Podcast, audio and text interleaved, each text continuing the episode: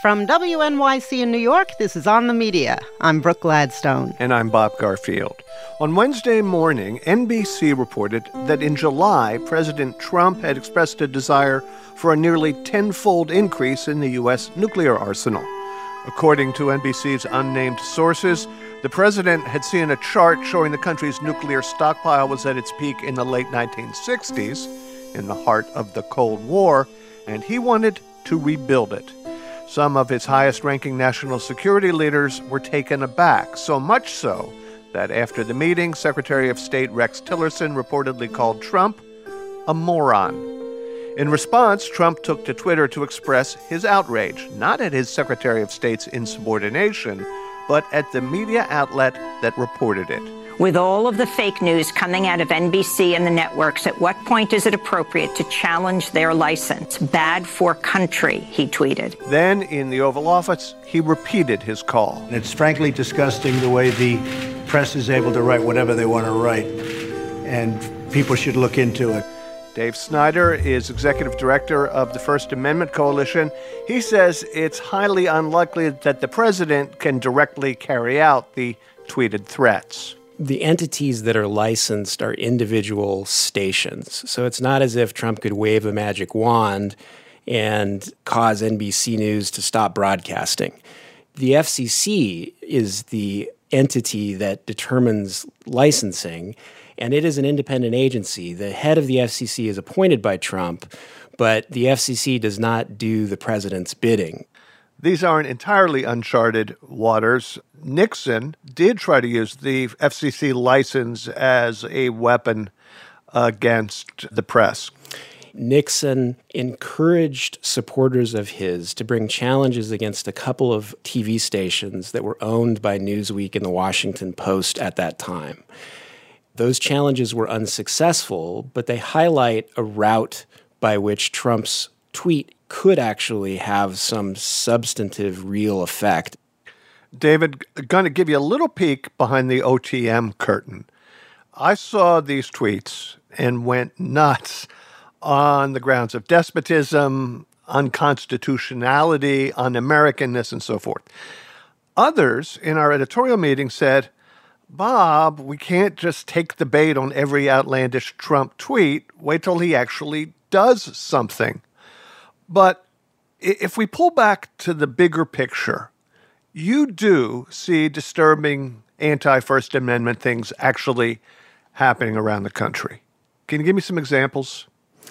The instance where the congressional candidate in Montana, now Congressman Greg Gianforte, body slammed a reporter that was sh- shocking on so many levels. For anyone to attack a reporter for simply doing his job is deeply disturbing, but for an elected representative, or at that time a candidate, to do so was really breathtaking. Now, of course, Trump didn't order Greg Gianforte to do that, but he has said things time and again that attempt to undermine the press's credibility and mean the very purpose of the press, which is to ascertain the truth. Another example is the reporter arrested in the West Virginia Capitol for too aggressively questioning Health and Human Services Secretary Tom Price. The reporter was aggressive. He asked questions in the way that reporters do when they're not getting an answer, and he was arrested for that.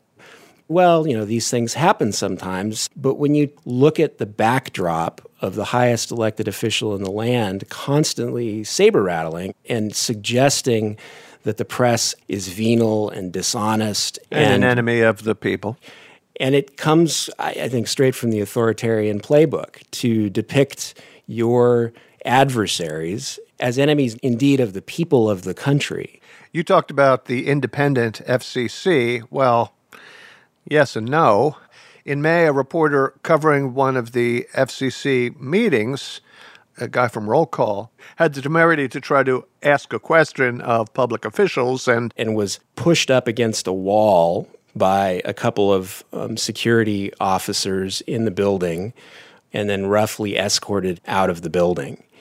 There were no charges brought against the reporter, but this is yet another example, I think, of um, security officers and public officials following the lead of the president.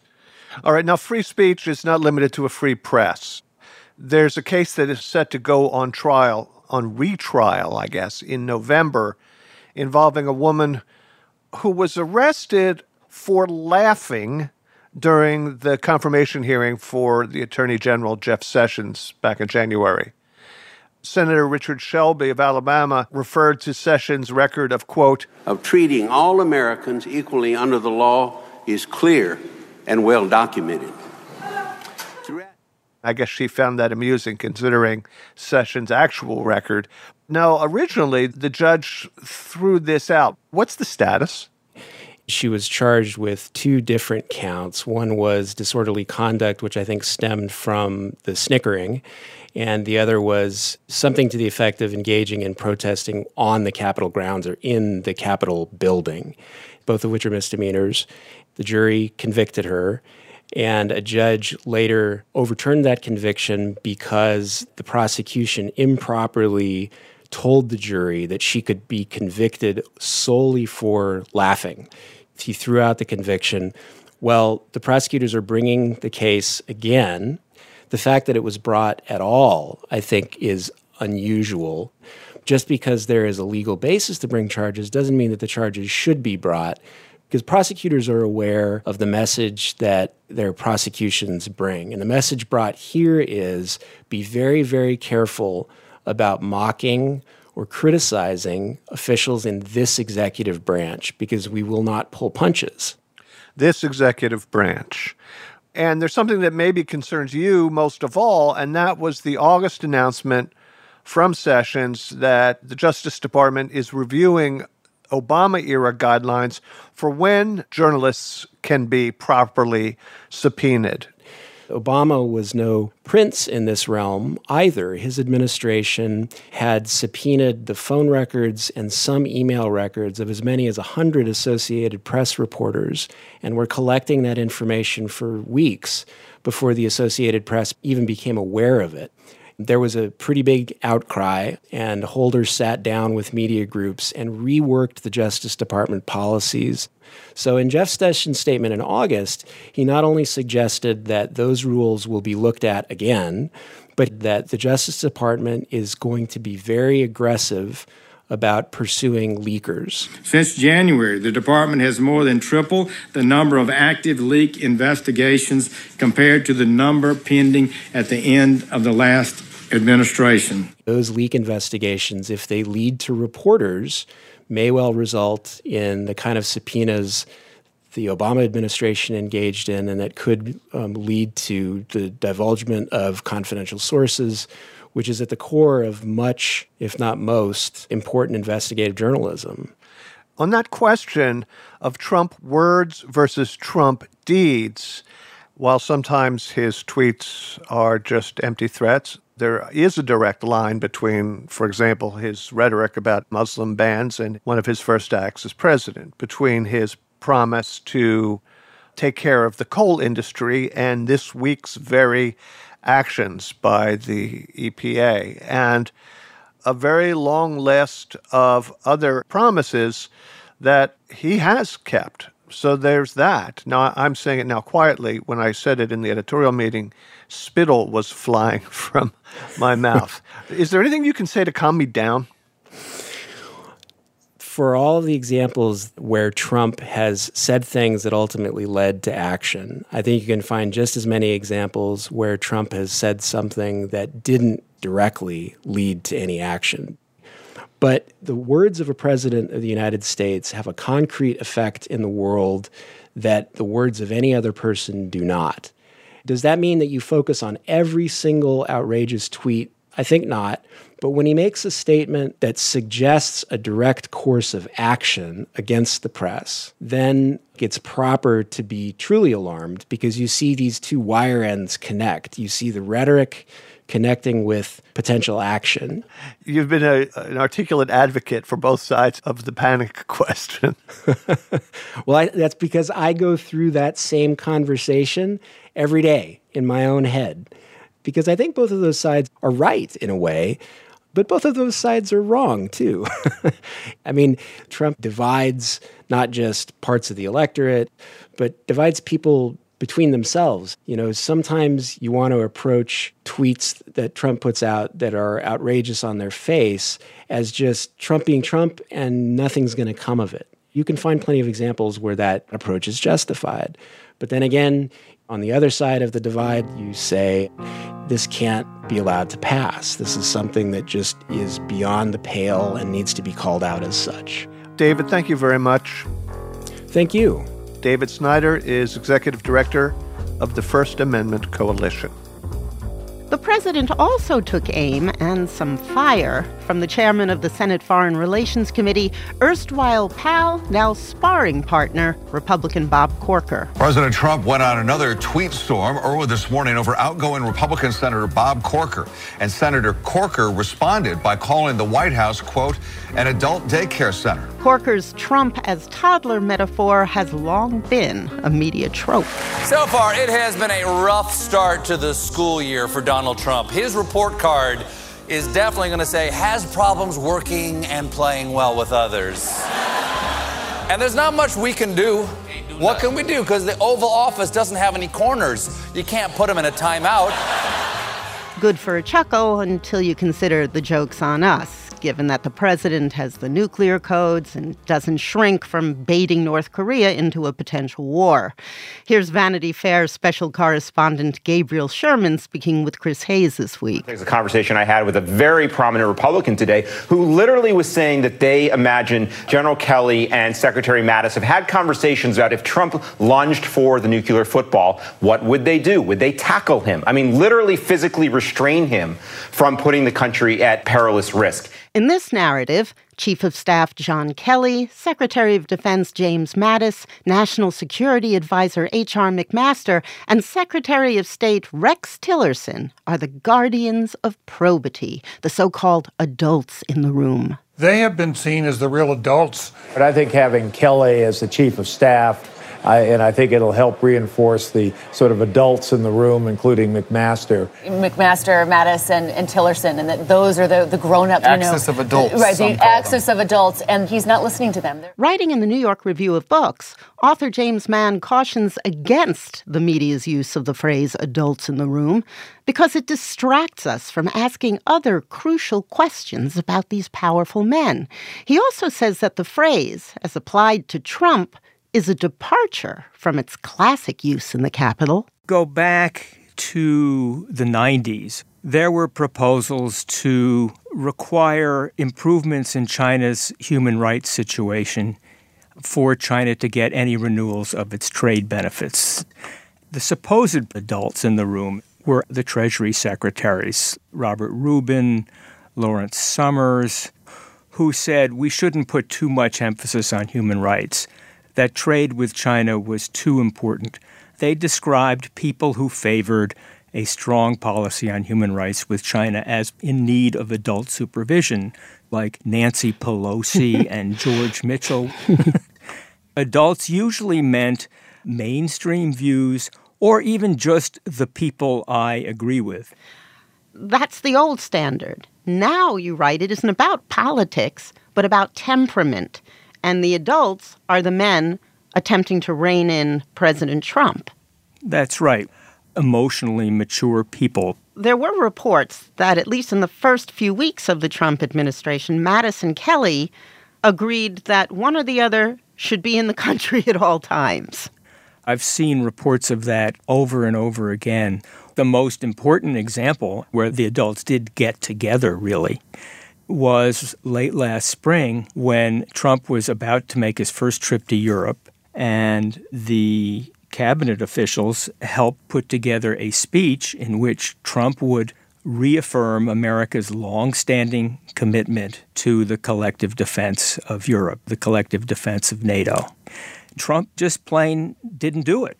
It took a while for the so called adults to insist that this was something that the Trump administration really needed to do. And at one point during an overseas trip, Mattis recalled a quote he inaccurately attributed to Winston Churchill, I think it was Abba Eban who said it many years ago.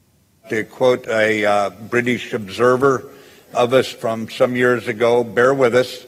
Uh, once we've exhausted all possible alternatives, the Americans will do the right thing. That's an important quote. And there's another instance a couple months later where Mattis is out in front of a group of American soldiers. He's actually on the ground in Jordan. He just holds the line until our country gets back to understanding and respecting each other and showing it, uh, being friendly to one another. There's an implicit message that this country existed before Trump and it will exist after Trump and in between the job of the military, but implicitly of the country, is to somehow hold the line. Now, let's talk about these adults because this is why we called you. The word implies that these men are measured and well prepared for their roles, at least compared to Trump, but you suggest that the honorific seems to have protected them from proper media scrutiny. We tend to be so absorbed on the adults deflecting some of what Trump does that we pay less attention to what they actually believe.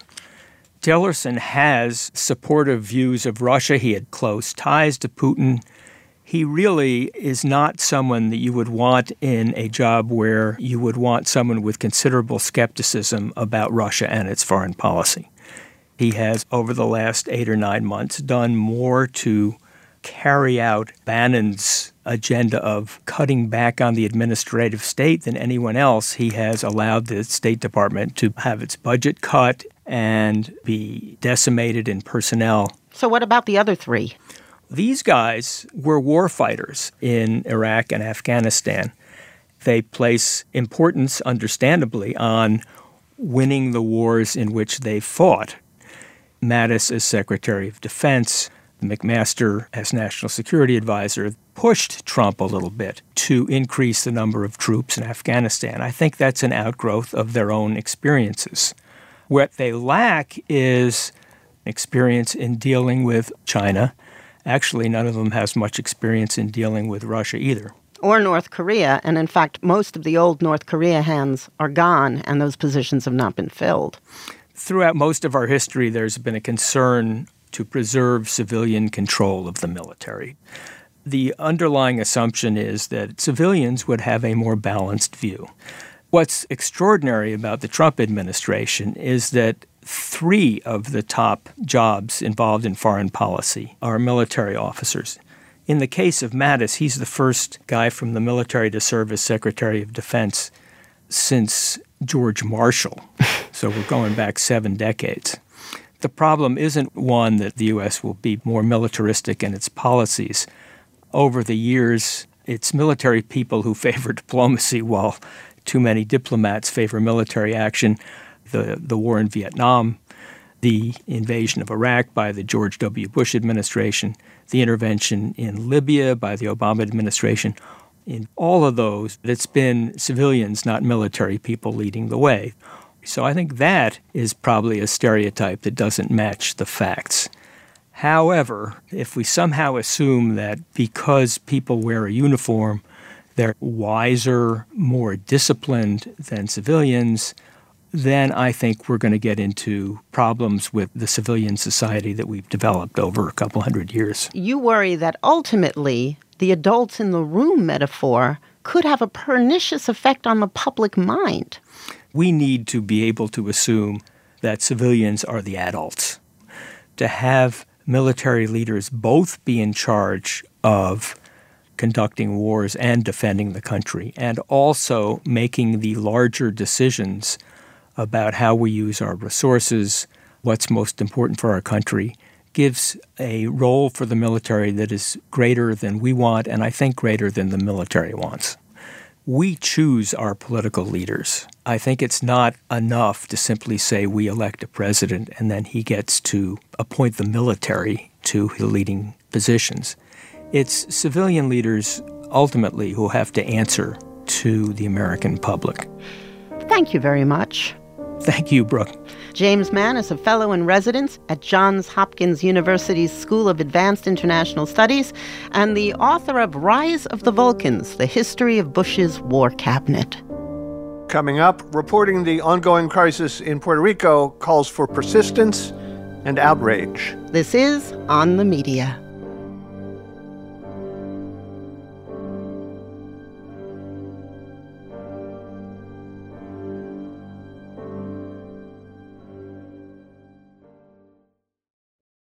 This is On the Media. I'm Brooke Gladstone. And I'm Bob Garfield.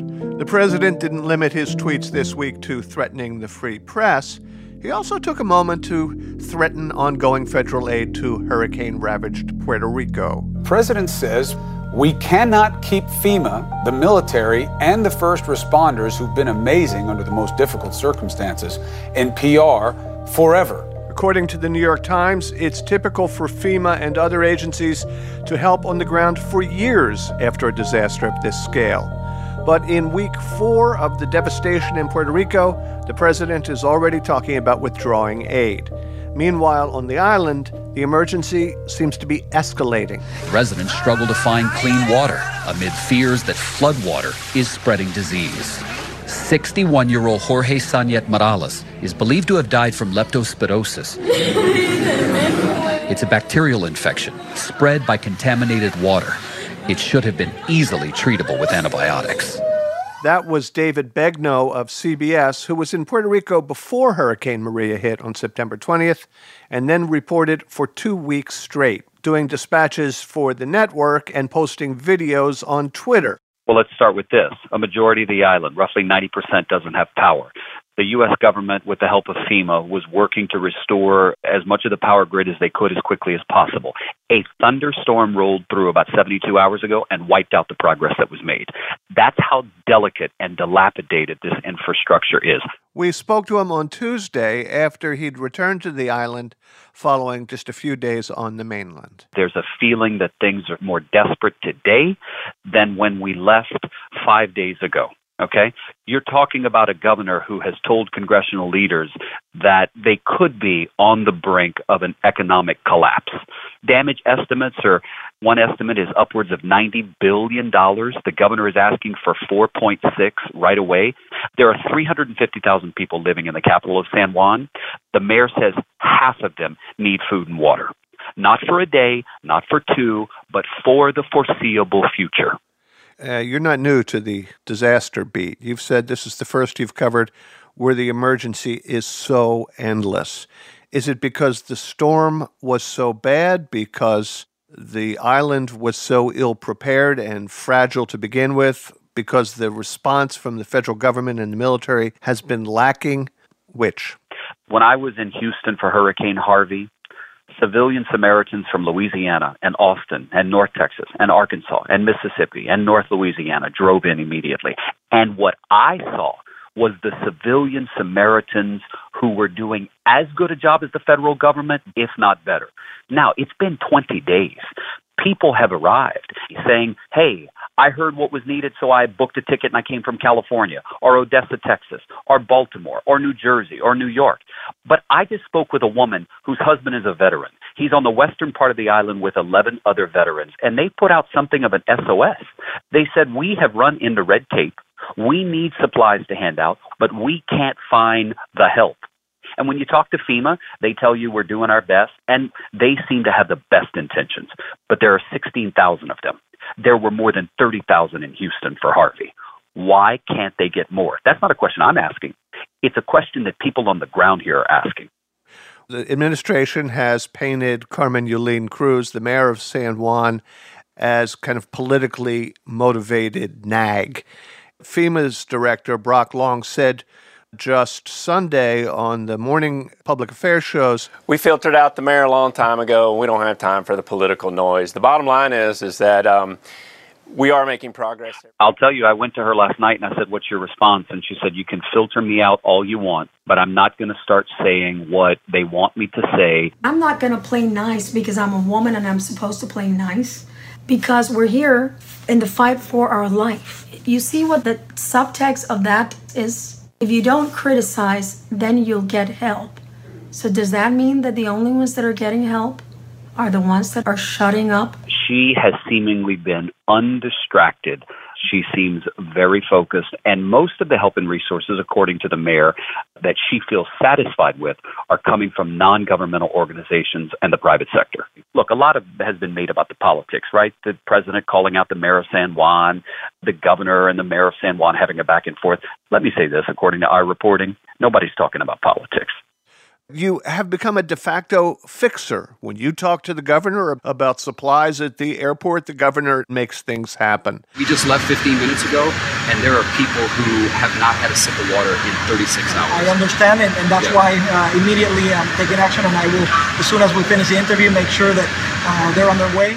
The mayor of San Juan herself has tweeted for you to intervene with FEMA. And it's almost awkward. I mean, I woke up Sunday morning and the mayor had put out this desperate tweet and she tagged me in it. And then all of a sudden on Twitter, you have hundreds, if not thousands, of people that are reaching out saying, Did you see it? What can you do? It was another important reason why we had to be here.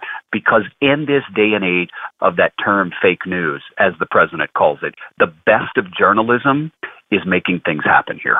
The lack of communication here on the island is unprecedented from what I've ever experienced on a national disaster. I get thousands of messages a day from people who are desperate for information. People are craving direct access, and we are doing everything we can to get it. And for whatever reason, it seems to be working. David, much of your reporting, probably most of it, has not been on CBS's air, but on Twitter, where you were publishing, you know, full video reports, including your big scoop about aid shipments being just stranded at the airport. We're at the port here in San Juan, and we wanted to see where's the food, the supplies, everything that's needed. We got here, and here's what we were told. There are more than 3,000 shipping containers here at the port, which are just sitting here. It's got everything they need, but nobody's showing up. The governor of Puerto Rico says they're having trouble reaching the truck drivers. First of all, let me ask you about those. Is there evidence that they have finally begun to get distributed to the 70 plus municipalities on the island where they're needed? Yes, there are more truck drivers arriving to deliver the aid. And let's remember, those shipping containers that we found at the port that were so maddening to see sitting there, those were meant for grocery stores, right? For local businesses who needed to have them delivered and weren't getting them. FEMA, to FEMA's credit, went in and started buying it up and saying, listen, we can't wait. We'll buy those supplies and we'll ship them out. But as much as we talk about the progress being made, Bob, all I keep hearing from people is it's not happening fast enough. This is coming from mayors, police officers, people on the ground. I talked to a priest last night who's in an area 30 minutes outside San Juan who says depression is starting to set in among the desperate people. Uh, one of the jobs of a reporter in your position is to find out what is true, also to find out what is not true, but which has found its way to the rumor mill. You've spent some time debunking false rumors. Can you tell me why it matters to do that as much as it matters to say what is going on? Rumor on this island has stoked fear and paralyzed progress. I'll give you an example. We kept getting all these harrowing reports of bodies floating and caskets unearthed in Lares. And so we sent a producer, a camera crew, and they came back. Come to find out, there were no bodies floating, there were no caskets unearthed, and there was a police officer actually at this graveyard where apparently this horrific scene was, turning people away, saying, "Hey, listen, there's nothing to see here."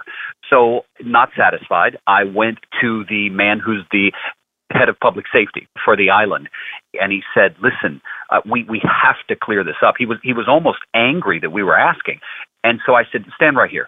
And I got my phone and we shot a 10 minute video. And the next day he came to me and he said, You don't know how much that video helped to clear up some of the confusion and quell all these rumors that were going around. Since then, there have been endless rumors about the spread of third world diseases and, and all this kind of stuff. And so, in this emergency situation where people are trying to get the basic necessities, and I'm trying to find out why the government in combination with the federal government seems to be unable to adequately meet those needs. In the middle of that, you're also trying to run down and fact check all these other different angles. You've talked about Samaritans. You may be Samaritan number one because of the stories you've broken. You have come to be regarded, you know, as something of a saint. In New York, there there are even candles with decals of you, you know, in full saint regalia. This is an unusual position for a reporter. How do you deal with that? It's a bit uncomfortable. This is not about me. But I will say this I have, in my career, not experienced one story that felt so effective in terms of the job that journalism can do. right? Bob, I, I just came here because it was another hurricane and that was my assignment. But what has happened is the best of what journalism can do, and that is highlight injustices and hold people accountable. I'm not doing anything that another journalist couldn't do. There's nothing special about me or what I'm doing, but I'm doing it relentlessly, consistently, doggedly, and we don't plan to stop. David, thank you very much. Thank you, Bob. David Begnaud is a news correspondent for CBS. Coming up, psst, did you hear? The Harvey Weinstein scandal first emerged as whispers in the gossip blogs. This is on the media.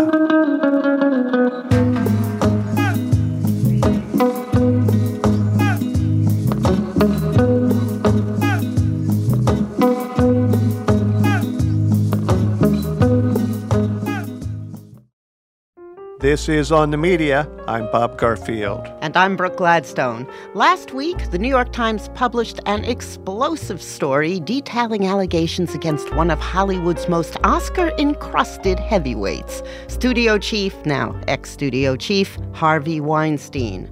This week, a New Yorker expose by Ronan Farrow, which NBC declined to run, revealed yet more victims and even worse behavior, including accusations of rape.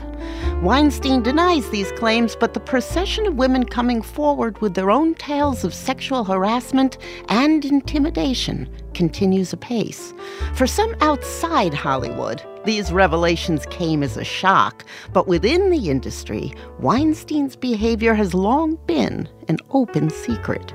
Take Seth MacFarlane's quip at an Oscar nomination ceremony in 2013. Congratulations, you five ladies no longer have to pretend to be attracted to Harvey Weinstein. or this in the know joke on 30 Rock in 2012. I'm not afraid of anyone in show business. I turned down intercourse with Harvey Weinstein on no less than three occasions. BuzzFeed senior culture writer Anne Helen Petersen says that denizens of Tinseltown were apprised of his depredations thanks in part to an oft maligned news source, gossip blogs. Yeah, that's how women outside of Hollywood especially learned this information. I've heard people tell me that they first heard the rumors when they were frequenting Usenet discussion boards in the late 90s before the internet had taken the form that we now recognize it. And that was at the apex of Weinstein's power. Yes, absolutely. And then some of them were really percolating around the height of gossip blogs, which was, I would date it to 2005 to 2008. Things called The Defamer and Oh No They Didn't and Celebitchy and Pop Bitch and Fame Tracker and Lainey Gossip and an infamous one titled Casting Couch. The rise of digital photography and blogging technologies made these blogs very popular, you know, especially as an alternative voice to the mainstream gossip publications like People Magazine and Us Magazine. Now, gossip is derided as a lesser media form. It's prying, it's prurient, and it's inconsequential. But you wrote that much of what it imparts is the means of survival, especially for women. And you wrote in BuzzFeed, it's no wonder so many men deride and degrade gossip. It's our most effective armor against their abuses.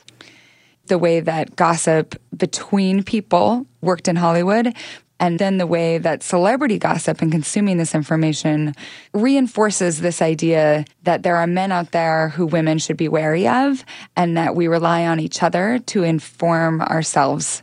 And so the weapons or the shields that women can use to protect themselves are buried within the little items in the gossip columns.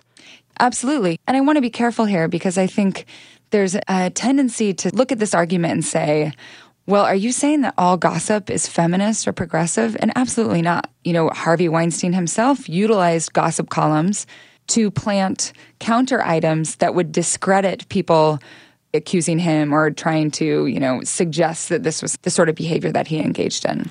We know that he used page six to control starlets who dared to report on him. One of them is Ambra Battilana Gutierrez.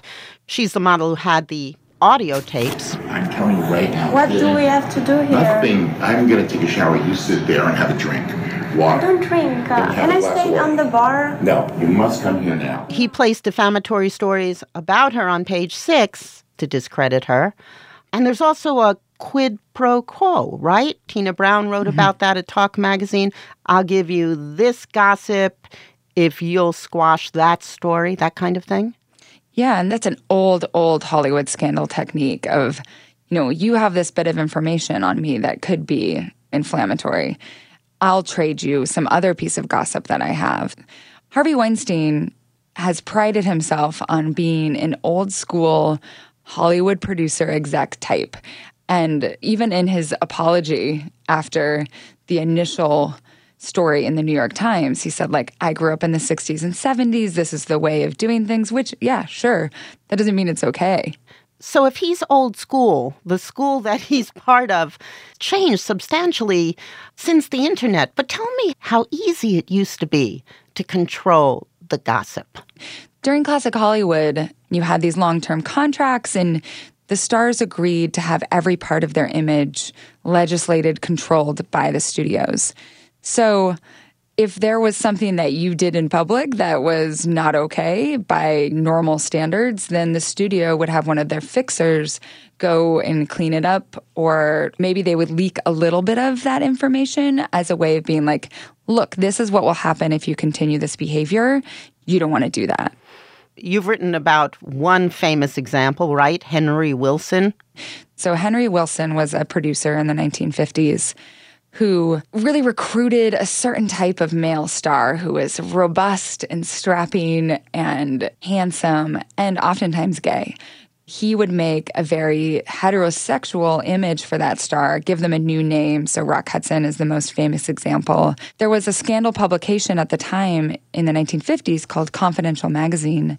Isn't that the publication that Danny DeVito worked for in LA Confidential? Circulation 36,000 and climbing. There's no telling where this is going to go. Radio, television. Once you whet the public's appetite for the truth, the sky's the limit. Yeah, it's based on that. They had the information that Rock Hudson was gay, and Henry Willson, Rock Hudson's agent and manager, traded gossip that another one of the stars in this stable of stars was a juvenile delinquent. So this juvenile delinquent shows up on the cover of the magazine, whereas Rock Hudson's secret stays safe. But it's a lot harder to exert that kind of influence today because the internet has decentralized the whole gossip racket. The history of Hollywood gossip is a history of who has control. And that happened with Confidential Magazine in the 1950s. And it's no accident that that corresponded with the decline of the studio and star system Hmm. that had previously essentially dictated to the fan magazines print this story and this story, and this is what this person's image is going to be. That declined when the Scandal magazine came in and said, No, we're going to tell you the truth about these stars, this darker, more salacious, seedier side. And then that was recovered over the course of the 60s, 70s, 80s. If you look at fan magazines in the 1980s, they are very much towing the publicist line. That's how Tom Cruise managed to have such an immaculate image for so Mhm. long. It was People, Us Weekly, Entertainment Tonight. It was fairly tidy, right? And then in the mid Yes. 2000s, you had individual blogs, people like Perez Hilton. Yeah, who came in and said, like, well, I'm going to be friends with the stars. I have a digital camera. I can take pictures when I go and hang out with them. The proliferation of paparazzos and the start of TMZ and streaming paparazzi video, all of that contributed to that. And that, again, wrested control of the narrative away from the publicists and the stars. You know, you could argue that celebrity gossip, its obsessions and the revelations, holds up a mirror to the culture's id, so to speak. Oh, yes, totally. the real through line is women's sexuality and anxiety over it. In the 1920s and 1930s, a lot of the gossip was about who's doing drugs, are women having too much sex. In the 1950s, it was are women having too much sex and are people having sex with people who are a different race. Today, though, it's which guys are abusing their power, like that that's a real difference. Yeah. I know, that's heartening. I think that we still have anxiety over, you know, women's sexuality, but if now the new truth that people are seeking is which men are abusive, that is a real change from the past. But despite the alarm bells of the whispering networks and the gossip, ultimately it took investigative journalism to take him down. Yeah, people on Twitter were saying, well, if you guys knew this, why didn't you do it? If anyone's been observing journalism for the last two years and knows what happened to Gawker, which was a place where many of these items circulated, you need to have a legal department that is willing to take the risk to stand up to the, these sorts of threats of litigation. Harvey Weinstein, you know, immediately threatened to sue the New York Times. And I don't think that anything's going to become of that. But you do need to have people at the top of your publication who are willing to move forward with something that will be risky. And do you think we're in a climate where that's more likely to happen than in the past? NBC dumped Ronan Farrow's reporting. And the reasons for that, as they've articulated, are that the reporting wasn't there. And Farrow has said the reporting was there. We're going to have some publications that are very wary of this sort of story, and then others that are defining their reputation on their willingness to take these risks. And thank you very much. It's my pleasure. Thank you. Anne Helen Petersen is a senior culture writer for BuzzFeed News. The gossip journalist must also walk a fine line, teetering between what is urgent, what is merely irresistibly juicy, what is legally dubious, and what is all of the above. And perhaps no one knew it better than the infamous gossip columnist turned political commentator Walter Winchell, who began his career in 1920 covering vaudeville and wound up reaching tens of millions of people on air and in print at his peak spouting politics and pulverizing personal foes. Attention, Miami Herald. Van Johnson, the moving picture star, after a two day visit to New Orleans, will arrive in Miami, Florida Tuesday next. An actress named Jacqueline Dahlia is flying from New York City to visit the star in Florida. She is due there tomorrow. One and one make three. Winchell served up gossip at a breathtaking pace, a ruthless force of nature so notorious that Hollywood started taking inspiration from him in such films as 1957's The Sweet Smell of Success. The columnists can't do without us, except our good and great friend JJ forgets to mention that. You see, we furnish him with items. What, some cheap, gruesome gags? You print them, don't you? Yes, with your clients' names attached. That's the only reason the poor slobs pay you to see their names in my column all over the world. Now I make it out you're doing me a favor? I didn't say The day I can't get along without a press agent's handouts, I'll close up shop and move to Alaska lock, stock, and barrel. I spoke to journalist Neal Gabler, author of Winchell Gossip, Power, and the Culture of Celebrity, back in 2006. He said that while Winchell fed his audience unrelenting dish, he did so with a unique sense of principle unlike some practitioners in his field. Back in 1925, a fellow by the name of Stephen Clow ran a newspaper he called Broadway Brevities. He operated on the principle that if you paid him or took out an advertisement, he would not write derogatory information about you. now, that went on for several years until finally someone blew the whistle on him, someone who was tired of being extorted in this fashion. And Clow and three associates were actually brought to trial and Clow was sentenced to six years in federal prison. He wasn't sentenced for blackmail because none of the people about whom he had talked wanted to go into court and have to fend off the charges. And that way, they'd almost be giving credence to the charges. So instead of doing that, they tried him for conspiracy to defraud people through the mail. Now, this was a pretty high profile arrest and conviction, but you say that it didn't slow down the march of gossip at all. Oh, no. If anything, it seemed to accelerate it. Let's face it, there's an enormous taste for gossip. Walter Winchell was really the first to institutionalize that in the gossip column back in the mid 1920s, roughly at the same time that Broadway Brevities was being published. Gossip happened to fit a national temper and a national mood. The 1920s were full of arguments over democracy and what democracy meant. And if you look at gossip, and if you really examine the subtext of gossip, gossip is about democratization. It's about egalitarianism. It's a form of empowerment for the outsiders. Walter Winchell identified himself very, very closely with his readers. He did not identify himself with the people about whom he gossiped. And in fact, the readers felt that Winchell was kind of their tribune. He was their scourge against the powerful. And he's responsible for pushing gossip, which was uh, once the province of specialty magazines, into the mainstream media. Yes, he did, because he understood what gossip was about. Now, a lot of people don't realize that Walter Winchell gained an enormous amount of popularity in the 1930s by allying himself with Franklin Roosevelt and essentially becoming a political commentator. So that if you read Winchell's column, or if you listen to Winchell's radio broadcast, which was, by the way, the number one rated informational broadcast on radio, you would hear him gossip about somebody's divorce or romance or whatever with one item, and the very next item would be about Franklin Roosevelt or Adolf Hitler. Alexandria. It will be denied, it always is, but the evidence is mounting that the Kremlin and the Muslim leaders are working out a grand alliance. If this is true, then it would mean that so far as Joe Stalin is concerned, so long, bye bye, and ta ta to a free Palestine. Bahrain, Arabia. Arabian oil production is expected to reach an all time high. And in power politics, an oil field is what a water hole is in a jungle or a desert. Look for plenty of trouble then, east of Suez and west of Bombay, and tell Mr. Molotov that he can't stop Winchell from reporting in advance what some diplomats are trying to scoop me on a third world war. Now, Winchell thought of himself as a journalist, but readers didn't think of him as a journalist. Did they not think of him as a journalist because he didn't actually practice journalism? I mean, did he employ the sorts of rules, the sourcing that we expect and trust in journalism?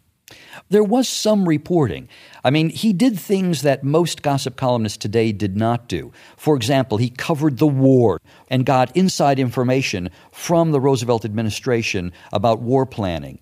He was very close to J. Edgar Hoover, so he got a lot of items from the FBI, although, truth be told, he gave more items to the FBI than he got from the FBI. But because there was this kind of transaction between Winchell and, and government, there was a certain degree of sourcing that even so called reputable reporters didn't have access to. Because he had changed the balance of power uh, among the famous. He was more powerful than they were. He needed them, but they needed him even more. What you've described was unquestionably true. But that balance of power has changed over the last, I would say, you know, 30 years or so. The media once held the power, you needed the media. Now the celebrity has the power. That changes the relationship of the gossip columnist to his subject, and frankly, it changes the relationship of the reader to the gossip column.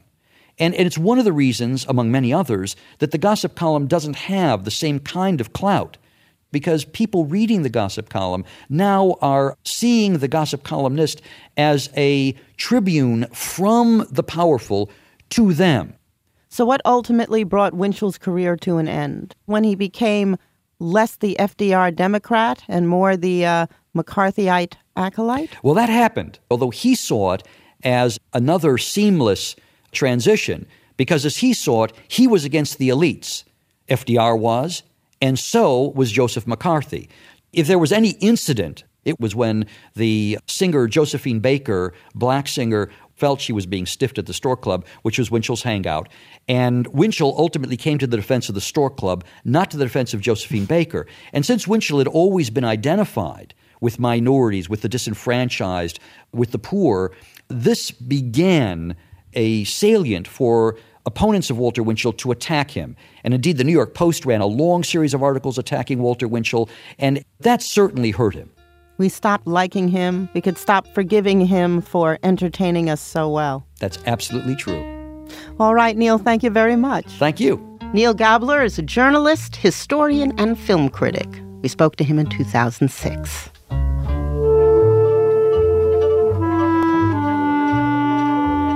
That's it for this week's show. On the Media is produced by Alana Casanova Burgess, Jesse Brenneman, Michael Lowinger, and Leah Feder. We had more help from Monique Laborde, and our show was edited by Brooke. Our technical director is Jennifer Munson. Our engineers this week were Sam Baer and Terrence Bernardo. Katya Rogers is our executive producer. Jim Schachter is WNYC's vice president for news. On the Media is a production of WNYC Studios. One last note about garbled gossip before we go. Two weeks back, on the passing of Hugh Hefner, I said that Marilyn Monroe was already dead when he used her as Playboy's first cover girl in 1963. But that happened in 53, not 63. Hence, she was very much alive. Hefner bought the nude photos she'd taken when she was broke and desperate from the man who shot them. But over time, reportedly, she and Hef became chums. That said, I'm Brooke Gladstone. And I'm Bob Garfield. On the Media is supported by the Ford Foundation, the John S. and James L. Knight Foundation, and the listeners of WNYC Radio.